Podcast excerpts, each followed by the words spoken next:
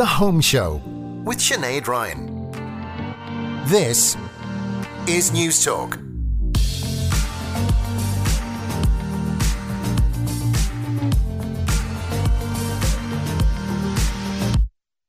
Welcome along to the Home Show with me, Sinead Ryan. Coming up today is the ancient craft of dry stone walls in danger of dying out.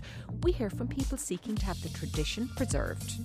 From converted convents to new builds, we meet the people responsible for some of the most innovative social housing solutions in the country. Do you know the difference between your blanket, pashmina, and shawl?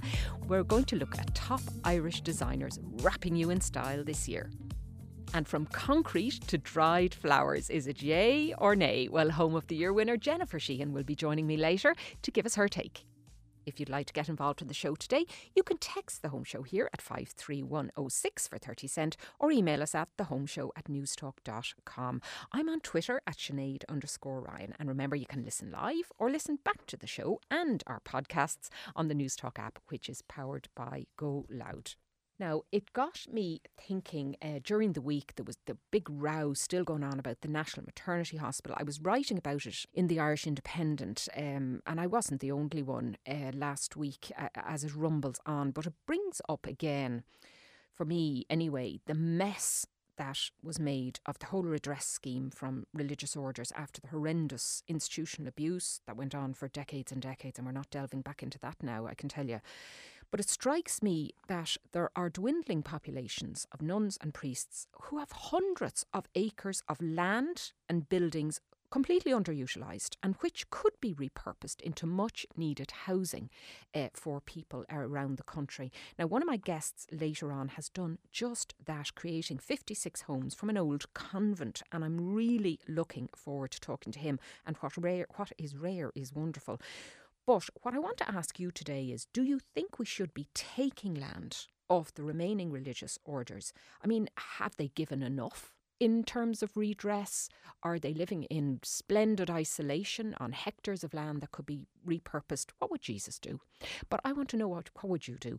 Uh, and I, just your sense of where we are at with all of that and whether this could be a really practical solution for the religious orders. I mean, you know, they're going to get a bunch of money for it, uh, and indeed for our own housing programme as it progresses ever so slowly. Get in touch with us today on text 53106. I'd be really interested in hearing some views on that. Of, of course, you can email us at thehomeshow at newstalk.com, and I'm on Twitter at Sinead underscore Ryan.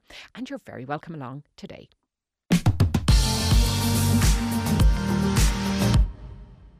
Now, I'm heading out to the west of Ireland this weekend, and one of the things I am so looking forward to is seeing the beautiful and uniquely Irish dry stone walls that our country is world famous for.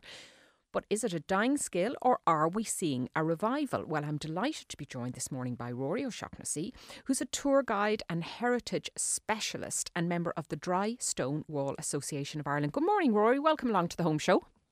Good morning, Sinead, and thank you for having me on. Now, take me through the different methods of dry stone walling used around the country. I, I, are there regional differences? Well, first thing about dry stone walling is it's something anybody can do a little bit of. And there's been a revolution in the last number of years in dry stone walling, and there's been such an exciting time for it.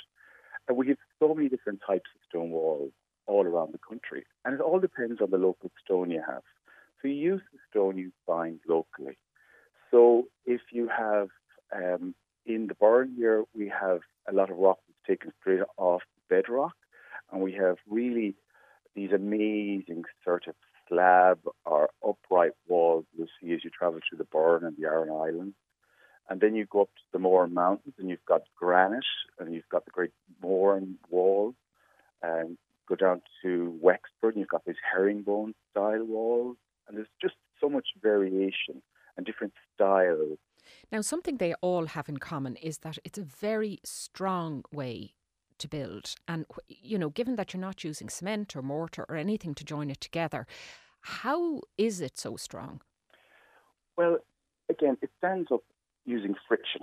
So you, you use the stone by building the stone sort of into the wall and there's a set of rules that you might follow. And if you follow that, you will have a strong construction. Uh, the amazing thing about dry stone walls is they stand even on the top of the highest hills here in the Burren. Now you look at them, they look like they're going to tumble over. And you can Mm. see light between them. Mm. And it's just enough to scare a sheep that they're not going to climb over and fall down top of them. And yet that is gives them great strength in that on the top of those hills, the wind actually blows through them. So they act like uh, a net, not a sail. They don't catch the wind and they don't oh, blow I over. see. How interesting. Of course, And- that makes sense. And also, the great thing about them, because they don't have cement or concrete, they don't crack. I think even modern engineers can see that, you know, in time, there's a lot of problems with concrete, and we're seeing that now with a number of bridges that collapse there easily enough around the world. But stone will move. It'll move with the ground. It'll spread. It'll widen, a bit like us all over time. But it, it, that's what makes them so beautiful, and they be, can be repaired, you know. And um, once we can keep the skills and the crafts alive, we'll always have our. Rory, I was interested. In, you said earlier, well, it was kind of a throwaway thing. You said, "Oh, anyone can do it." I'm sure anybody cannot do it, but you do. There are classes available and and kind of festivals built around this uh, old tradition. Talk to me more about that. I think about 2005, Marie Mannion, who'd be Heritage Officer with Galway County Council, amazing Heritage Officer, and she put on a stone walling um, symposium in Athenry. And they were expecting about 50 people to turn up. And they were overwhelmed. About 10 times that turned up. Wow. And they were couldn't believe the people and the different backgrounds. There was architects and engineers, farmers, stone wallers, artists, environmentalists, and that just you know grew and grew. From that, we had the festival out in Inisheer, which Aran Island had 5,000 kilometres of stone walls alone, Goodness. alone. And people would came all around the world and from all around Ireland to that festival, the Veil in the Clock, the Festival of the Stone. From that, we had the Dry Stone Walling Association that was set up. It's been a, a really exciting times, and, and the most important thing I think is just keeping the skill and the craft alive. And uh, part of that now is our application now um, to UNESCO to have Indeed. stone Now, walling to be included in the inventory of intangible cultural heritage. Okay, I'm the kind. I, I'm kind of surprised, Rory, that it hasn't been already. I mean, this is such an ancient art form. It's it's more or less unique to Ireland, as far as I can see, and and yet it hasn't been picked up yet. So you've put in an application to UNESCO. What are you looking for in return? First off, we uh, put in an application to join with another con- number of countries uh, to see dry stone walling, including this uh, inventory of intangible cultural heritage for the world. Put it as its rightful place as something of international importance. Mm. So we're joining with countries like Croatia, Cyprus, France, Greece, Italy, Slovenia, Spain, and Switzerland. It's like our own European Championship. Okay. And the other amazing thing is, Sinead, is we are on top of the league in terms of stone walling. Um, there was a, a brilliant piece of work done by a guy called George Muller, who surveyed all the stone walls across Europe and Mm. field boundaries.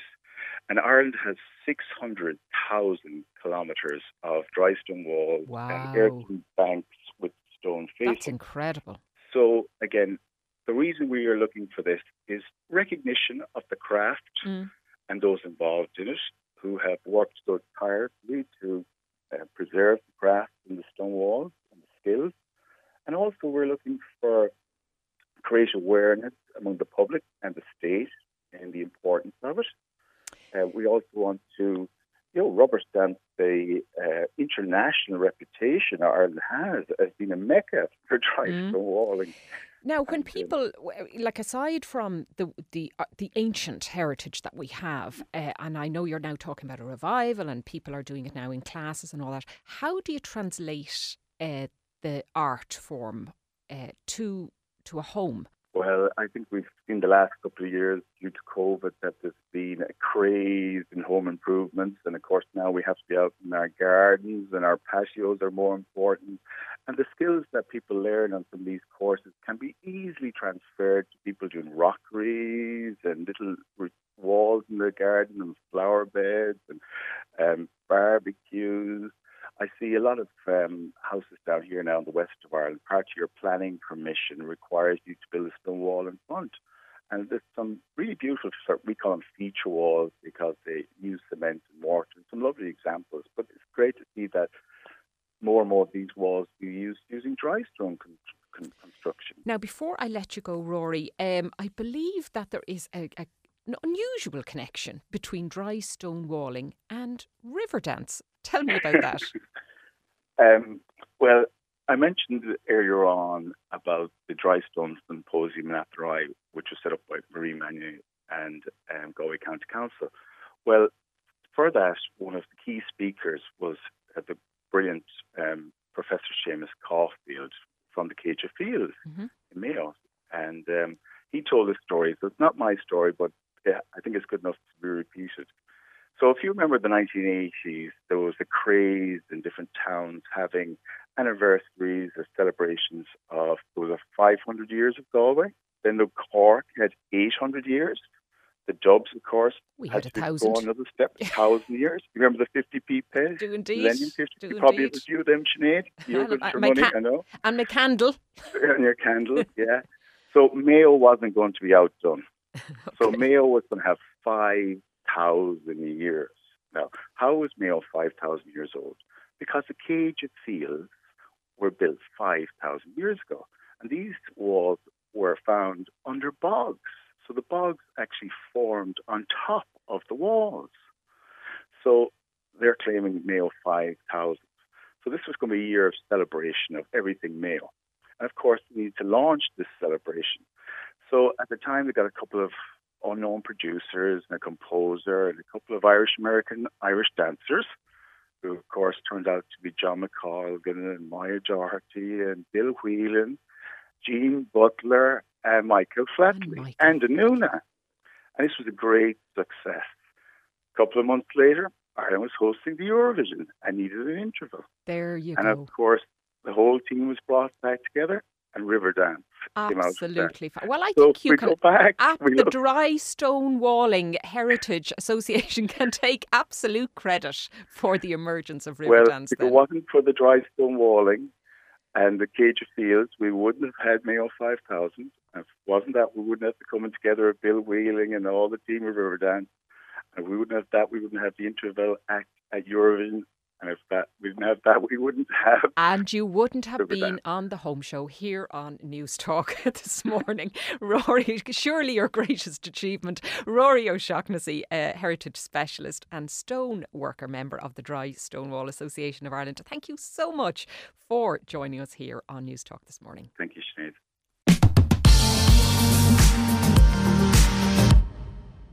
Now, we don't often get to feature good news stories when it comes to public and social housing, so when one comes along, it's important to give it an airing.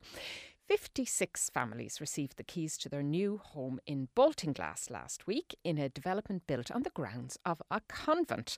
Well, joining me now to discuss it is CEO of Respond Housing, Declan Dunne. Declan, you're very welcome along to the home show today. Uh, lovely to meet you, Sinead. Now, firstly, I suppose congratulations on getting this scheme up and running. How did it come about? So this is really one of, of quite a lot of different ones we're doing around the country. Um, so the, our overall program, uh, we've just short of four and a half thousand homes over a five-year period, and we've delivered thirteen hundred of those so far in over that period from 2018 up to 2023, and we have just short of 1500 in construction. So this is, for us, it's a wonderful experience but it's one of many all around the country. And how it happens really is we're focused on providing homes for people whose income means that they qualify for social housing. So we're thinking about what will it be like for those people who live there. We've been at this for 40 years now, since 1982. Uh, next year is our 40th anniversary. And our focus is about what it feels like for those families, those children, and those individuals. So it's no different in Baltinglass. Again, we're thinking about what it'll be like for those people there. Mm. Now, it strikes me that if the criteria is that they are on the waiting list and in need of social housing, well, that's an awful long list yes, in Wicklow as long uh, as well as everywhere else. So, how do you whittle that down? Yeah. So The allocations is done by the local authority, you know, so it's not our process. We support it. Um, so we're obviously keen to think about the mixture. So in this case, there are 50 local families moving in here. Um, there are 17 older people because we have apartments specifically for them there. And there are a small number of refugee families because we support people, Syrian refugees who are program refugees who have an entitlement to live in Ireland and we provide a service to them in four counties to help them with translation and all of that. So, so having that mix is, is really important. Hmm. So the playgrounds, the play areas, understanding how many children and babies there'll be there, how many young people will be there, how many older people. Okay, and I do want to talk to you about some of those families who got their keys. But before I do, let's hear a clip from one of them. I'm absolutely feeling wonderful. I actually feel like I've just won the lottery. This is one of the best days. It feels like it's been forever coming. I'm crying. I'm happy. I just can't stay still. I just want to get this done and move it. I have my keys to my own home. This is amazing. Now, when you hear something like that, uh, you know, it's so heartwarming, Declan, but there's that sense that you're not just giving people a home, you're giving them their life and dignity back, really. Yeah. So the beauty of this is that these are lifetime homes. So in this case, you know, when the the tenants that I met last week in Baltinglass, they know that not only have they a beautiful home, but it's not for one year or two years or 25 years. It's theirs for their lifetime. In fact, if their children qualify on income grounds, after they pass, it can be their home as well. Now, let me ask you why you chose a convent and yeah. what particular challenges uh, there were in terms mm. of retrofitting that. I suppose really where you, where you start with is you're looking for opportunities anywhere you can get it. But if you get a site like that, you're probably going to get very nice grounds. You're probably going to have a beautiful setting. And what struck me about this when I was there is that when I looked between the gap between some houses, and I could see the greenery of the Wicklow Hills. I was going, oh gosh, I wouldn't I love to have that. You'd love to be looking yeah. out at that in the morning. Was that yeah. you know that oh, that would yeah. be that? It's sensible. just so therapeutic. Yeah. When it comes to you know the minute I hear the word site and mm. property and housing, I'm thinking immediately planning, planning, planning. Is the process any different for an approved housing body like yourselves to get things over the line? Because it strikes me there can't be people out there who don't want developments like this. So um, so there's one planning system for the country, and of course, we it applies to us in the same way as it applies to others. Um, we're fortunate that from the beginning, our founder um, realised that we should take on board our own architect. So we actually have uh, like a group of professionals of over 20 architects, planners, and quantity surveyors who work directly for us. There are mm. 320 staff in total in Respond. Now, 190 of those are providing childcare services in services we run, 17 of them, older person services, you know, daycare services, refugee resettlement programs, small number of staff, and also um, like a whole the whole gambit mm. of, services. Mm. But in order to do what we're doing, our building program is 1.3 billion euros over that five year period.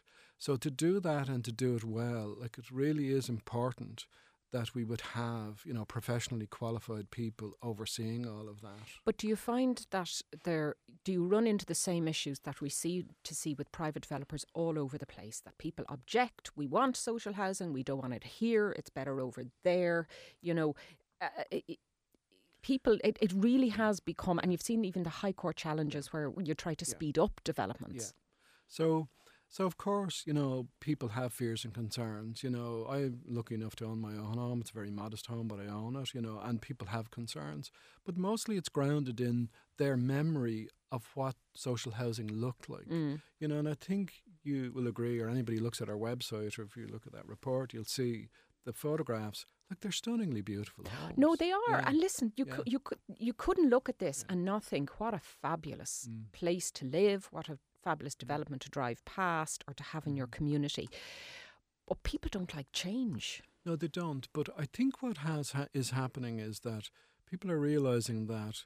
Uh, I mean, first of all, you know, the real challenge. The real challenge is that people want to buy their houses can't buy them. Like to me, that's the outrage, really. And Declan, was it all terribly expensive? What do these houses cost? Yeah, so the houses in, in Baltinglass cost us 232,885 euros on average. Now, there's one, two, and three beds in that. Uh, So that's a that's a pretty good price. That's remarkably Yeah. cheaper than Yeah. Mm. we are told it costs to build houses. Do you think that's just because the land element has been taken away from you? like so we're a charity but we're also very business-like. We have a fantastic volunteer board of amazingly competent people and they expect us to m- manage you know the the public's money carefully. Mm. So out of the 4457 homes in our 5-year program the average cost that we we're delivering from is 297 thousand and seventy three mm. euros eighty four cent, right? And that's on the average cost. So below three thousand, and now that's taking into account that includes apartment buildings of six stories in which the Dublin is expensive, area, which is more expensive. So, so we think it's really important, and one of our keys is that in our dealings we insist on fixed price contracts. Oh, well, now, if we had that across the board, including in a certain children's hospital, we'd probably be better off. Declan Dunne, CEO of Respond Housing, thank you very much for joining us this morning on The Home Show. Thanks, Sinead.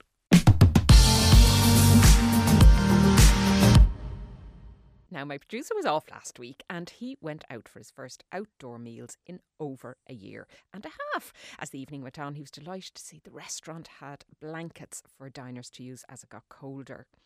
But it was a case of blanket envy when one had brought their own designer blankets and pashminas with them. So we thought, you know what? Let's have a look at all of the new accessories that need to go with outdoor dining. And I'm delighted to be joined by entrepreneur, broadcaster, and friend of the show, Lorraine Keane. Good morning, Lorraine. Welcome back to the home show. Thank you, Sinead. Lovely to be on with you again. Now, have you been doing uh, outdoor dining with the family?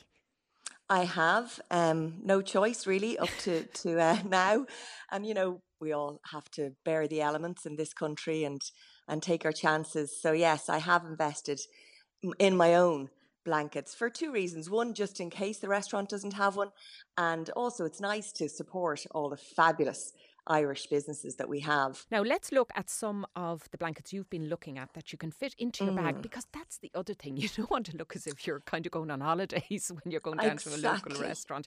Now, your I first know. pick is Hide Designs. Yes, Irish Hide Designs is a fabulous Irish company that not only make your throws and rugs and scarves in, you know, merino wool, lamb's wool, cashmere, they also do sheepskin rugs. Sheepskin. yeah, now, I'm thinking of that in front of the fire on the floor. Yes, Is it not? Would you not look a bit like a caveman going around with that around your shoulder?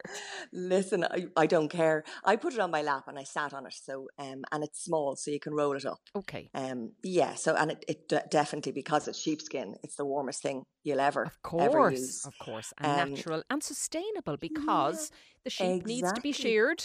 And we've plenty of those in this country. They also do gorgeous little little booties and slippers and things like that for um for babies and, and for us. Good. So yes, that's a lovely a lovely company to look up and to follow maybe on Instagram. The cozy is K O Z Y. Right. Now, um, Foxford, of course, is, uh, we're a Oh, big fan of that on this show because it's Love just them. such a beautiful uh, company and lovely designs. Talk to me about Yeah. what you found there. Well, I've actually visited the factory and I've seen them making the beautiful throws and blankets and rugs that uh, that they design and manufacture. So that was an incredible experience, and anybody can do that. So I'd highly recommend it. And again, they come in the most fabulous colors and shapes and sizes. Um, the only thing that you know, if you fo- if you go to Foxford Woolen Mills, you will not walk out of there empty-handed because they have so many nice things Mm. you know, furniture and tableware and all of that as well. So um, yeah, it's a beautiful experience. And then John Hanly is another gorgeous Irish company, um, and again designed and manufactured in Ireland, merino lamb's wool, cashmere. Um, and I, yeah, would highly recommend you look them up as well. There's great Irish companies. We're so lucky. I mean, Stable of Ireland is another one that you probably know. We do They have the indeed. shop we've, in the Westbury. had their Yeah. masks on the show because they're beautiful linen um, kind of uh, c- creations. They're only down the road here in the Westbury Mall. So um, they do nice blankets. They do, and pashminas and scarves and linen swim towels. You know, I've taken up sea swimming in the last yes. whatever 16 months. I'm one of the newbies to the sea. And again, they're just, they're, they're practical, they're beautiful, they're natural. Um, and you can roll them up really small and tight. And I suppose that is the point, isn't it? It's, it's, it's being practical. Now, of course, you are a super champion of female entrepreneurs, Lorraine, and um, I know that on your Instagram page you often feature items uh, that have been created by women uh, in this yes. the whole area of style and yeah. fashion and all of that kind of thing and sustainability. I, mm-hmm. I have a kind of a theory that when the mm-hmm. chips are down, it is women mm-hmm. who start looking around and going, "What can I do here to make things a little bit different?" They kind of pivot more easily, yeah. to use that awful phrase. Yeah. Um, do you believe that we are a great centre for women who want to create in the design space. Absolutely. And to think of, I mean, these, a lot of these female entrepreneurs who, you know, you think had a little bit more time because of lockdown and the pandemic. Actually, they didn't because they were juggling homeschooling with, you know, usually small children, maybe looking after parents, elderly neighbours, and they still managed to be creative during that time. So one of the, the companies that I absolutely adore, uh, and again, it's only about 12 months old, uh, Laura Nolan Hogan, who has a brand called LNH Edit. And Laura Nolan is the daughter of Fran Nolan from Fran and Jane. Mm. So she has worked in the, the fashion uh, and design space since she was, you know, like straight out of college. And uh, yeah, she, she decided to come up with this fabulous homeware table dressings, kind of table settings um, company. And again, all ethically sourced and handmade. And it just it does take the picnic to a whole new level. It's you know there there are things that I've used in the house, um, you know, setting the table. I think what, what, what I was certainly trying to recreate that restaurant atmosphere, uh, mm. uh, both in my kitchen, uh, breakfast room, and in my back garden and um, and that's what you can do with these beautiful pieces. You know, it can just make you, yeah, make it more of a special occasion. But um, so that's Laura Nolan Hogan, and that's LNH Edit. Right. Well, of course, the old there. adage: if you want something done, ask a busy woman. And I just have. Yeah. Lorraine Keane, entrepreneur, TV presenter, and very busy woman oh, uh, on Instagram. Certainly, um, it's lovely to talk to you again on the Home Show. And likewise, thank you so much.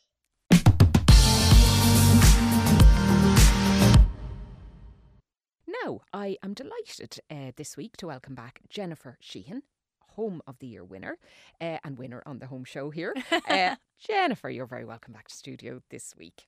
Delighted to be here. Thank you. Why are we talking about the Flintstones in a design space? It is because everything was made from rubble, not Barney rubble, uh, rubble, concrete, stone, and that is the focus of what we're looking at uh, this week. Yes. Now, I, am confident that the listeners out there will be having a marmite moment when it comes to mm. concrete in the home because for some people, like me, it should only ever be behind the walls. uh, but for others, of course, it is it is a feature in itself. Um, now, of course, listeners can let us know what they think by texting us here on 53106 uh, for 30 cent or emailing us at the home show uh, at newstalk.com.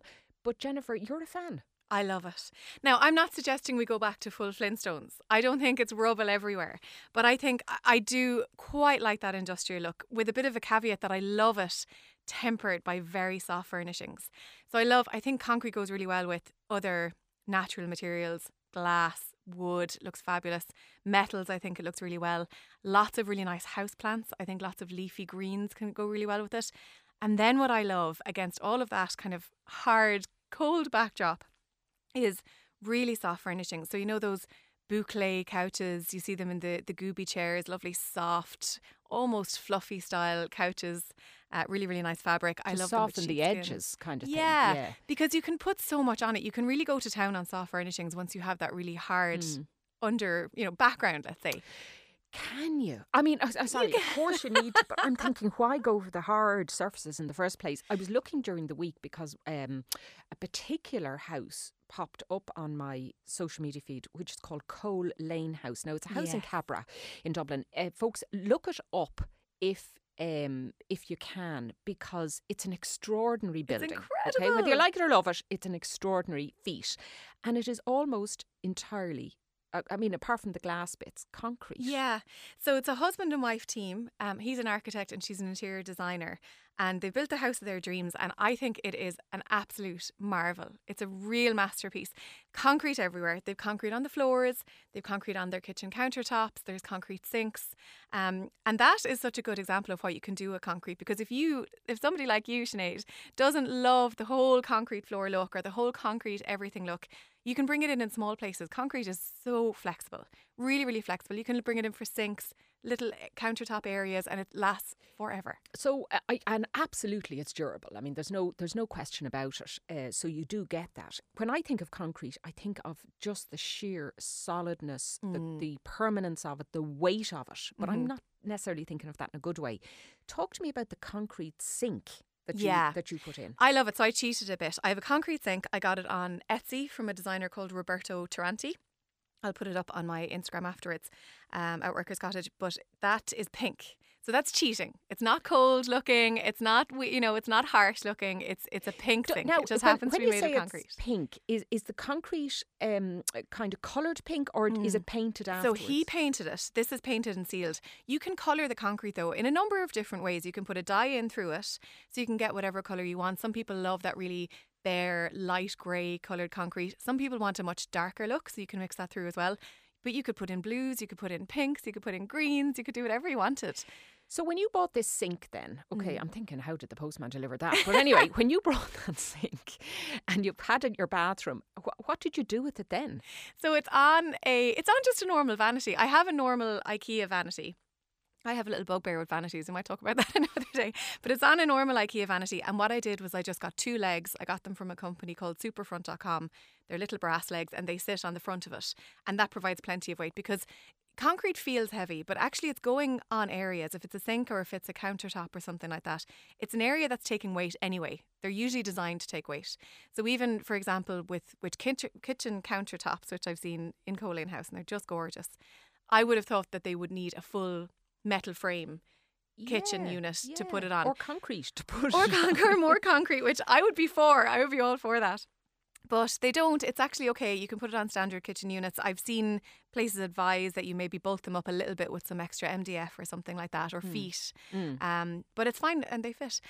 And yeah, Now it's not cheap. Um, it's not. now no. look, you think it uh, would be? a lot, it's just you concrete. would imagine because it's just concrete, and we have loads of it, and we build houses with it. Yeah. Um, but but it is quite expensive. It is. It's expensive. So what I found was around 60 to 130 euro per square meter. So Wow. the smaller area you get, the the more it's going to cost per square meter. The larger area you get, the less it's going to cost per square meter. And really what goes into it is the work. So the concrete and the mixing of the concrete itself, not that expensive, but pouring it so that it is perfectly level, polishing it, buffing mm. it, to that really hmm. high quality shine, and then sealing it.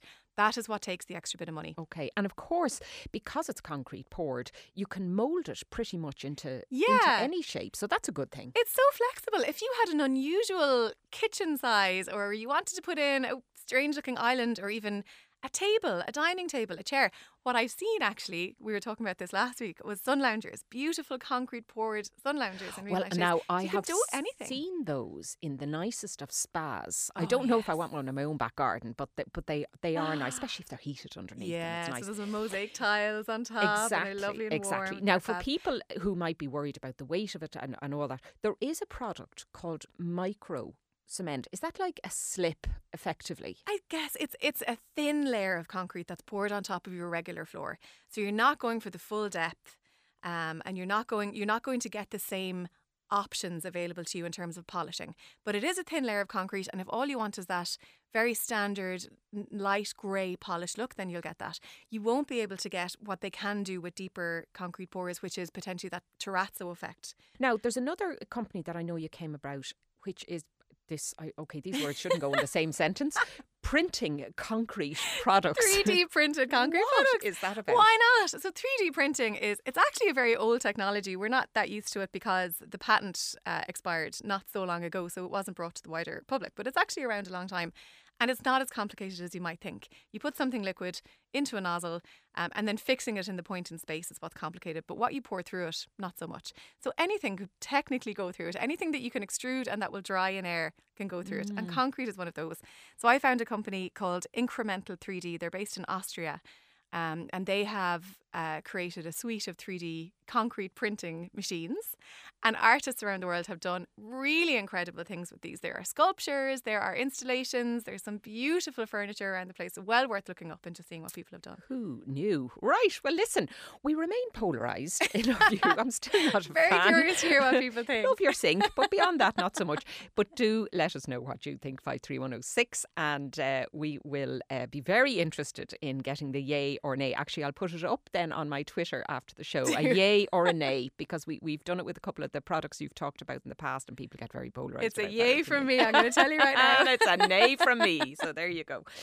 Now, one of the other things that I think we're going to agree on uh, at least I hope we are, is the whole area of um, floral, indoor floral decorations. Now, mm. it, look, it's the time of year when where I'm cutting little bits of roses and little bits of things from the garden and putting them in vases, and that's lovely. But for the rest of the year, you know, you d- you oh, you don't really have that opportunity, and they just are. Or they're very expensive to kind of keep so the flowers expensive. in. So lots of people, including me, turn to silk and dried flowers, and I think this whole area had a really bad name in the past because all people could think about was, you know, on on a gravestone you get these horrible oh, yeah. plastic domed flowers that sit there and it just looks so they're clearly plastic awful and they're clearly weird dead and clearly plastic good, yeah. not at all stylish but there has been a huge revival in Yeah. fake uh, flowers yeah um, so talk to me about what you have and what you like about that I am the biggest fan in the world of fake flowers, dried flowers, preserved flowers.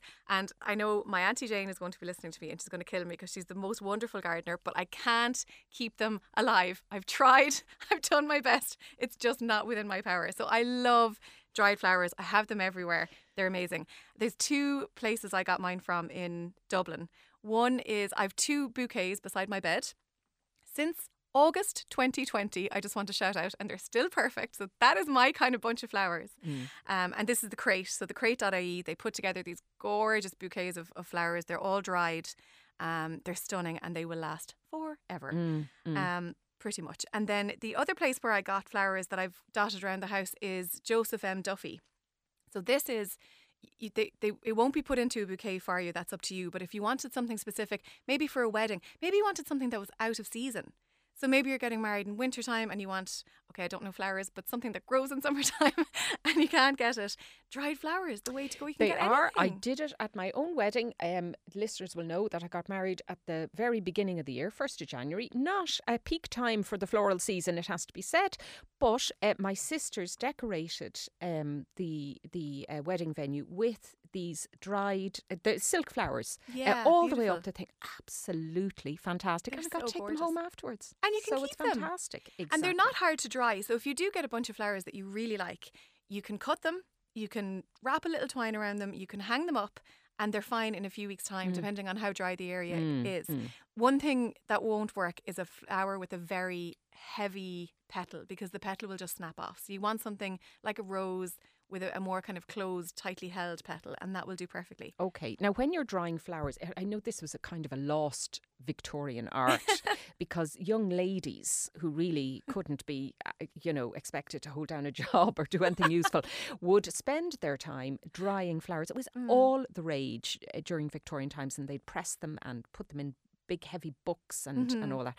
And I took a few petals off my wedding bouquet and did Ah, exactly the same thing. And I probably didn't do it properly, but it worked. I put it's it not between that hard to do. it's not because No. all what you're really just doing is taking the moisture out of it. Exactly. I did it the old-fashioned way. I put the petals between two tissues Mm-hmm. and then put it in a really heavy, the Oxford English Dictionary, if anybody's interested, and then put another thesaurus on top of it. So it's a wordy Perfectly done. flowers, and um, left that there for a few months. Yeah. and um, and they were perfect. And they're st- they're still there. I can imagine. And they're still there. So what can you do with it afterwards, Jenifer? Because once you have that, then you can Mm. you can display it in a frame or Yeah, there's lots, seal it. especially if it's a memorable bunch, like your wedding bouquet. People pour resin around it. I've seen absolutely gorgeous plates, little coasters, etc., made out of you know bunches. Your your wedding bouquet, for example, and that's a really nice piece of memorabilia to have. You can eat them. So in certain cases, you can eat them. I probably Roses are a good example. that. Okay. yeah, because I mean, you see in posh restaurants, They're you edible, see yeah. petals, all all of fancy desserts and all that kind Yeah. of thing. So I loved. I get dried. I get edible flowers sometimes, and I dry them and press them, and I put them into wedding cakes. So around the side of a cake, you can just stick them straight into the buttercream, and they look so beautiful. They're really, really, really nice. And, And you can buy kits now. There's a kind of a like a silica, like a gel. yeah, is that what you were this is about? actually Mm. brilliant. So if you don't love the dried flower look, because it is, it it doesn't look like a fresh a fresh bunch of flowers. They are dried. So if you don't love that look, and there's something else you want to preserve, you can get a bag of silica. It's like sand, really light sand. And you pour it in around your flowers or your bouquet, whatever it is that you want. Now, just be careful that you're not, you know, crushing any petals, and that you're, you know, as you pour it in, you're being nice and gentle. You leave it there for a week. You gently lift it out, dust off the sand, and you have a preserved bunch of flowers. Again, pretty much forever. You can't kill them. You don't have to water them. Maybe dust them every now and then. Done. Yeah, no, and it's a lovely hobby actually, even for children to do Yeah. to get to be, be very delicate. And now, i- are there other ways of drying the flowers in the first place? Because uh, I mean, putting them between a book is all very, you know, that's Yeah. fine, it worked, but maybe there's better ways to do it. I know that you You can hang them. If you have a Yeah. garage, you can just hang them up. I came across one tip. I can't personally attest to it because I haven't done it. But I came across a tip that if you put them in the boot of your car, they dry out especially quickly. Maybe somebody out there knows why the boot of a car is a particularly dry place. I Oh, don't know. The cars but smell nice as you're going round as well. Exactly. All right. okay. Bonus. Now, I. I wonder then, is it much of a leap then to make something like your own potpourri? So, do Oh, you think that maybe you could use dried flowers, maybe a drop of essential oil in a little muslin bag, Yeah. something like that? They should be able quite to nice. take that. I mean, you don't want to re-wet them. So Oh, That's that's, the only true. thing to be Well, careful of. maybe on the But bag itself, do- let it soak in. let it soak in. Yeah. And what you could do is mix through maybe some pine cones or some twigs, little sticks, something that it doesn't matter if it gets too wet. I don't think it will. I don't know if it's going to be Oh, a sure, problem. it's only going in your knicker drawer anyway.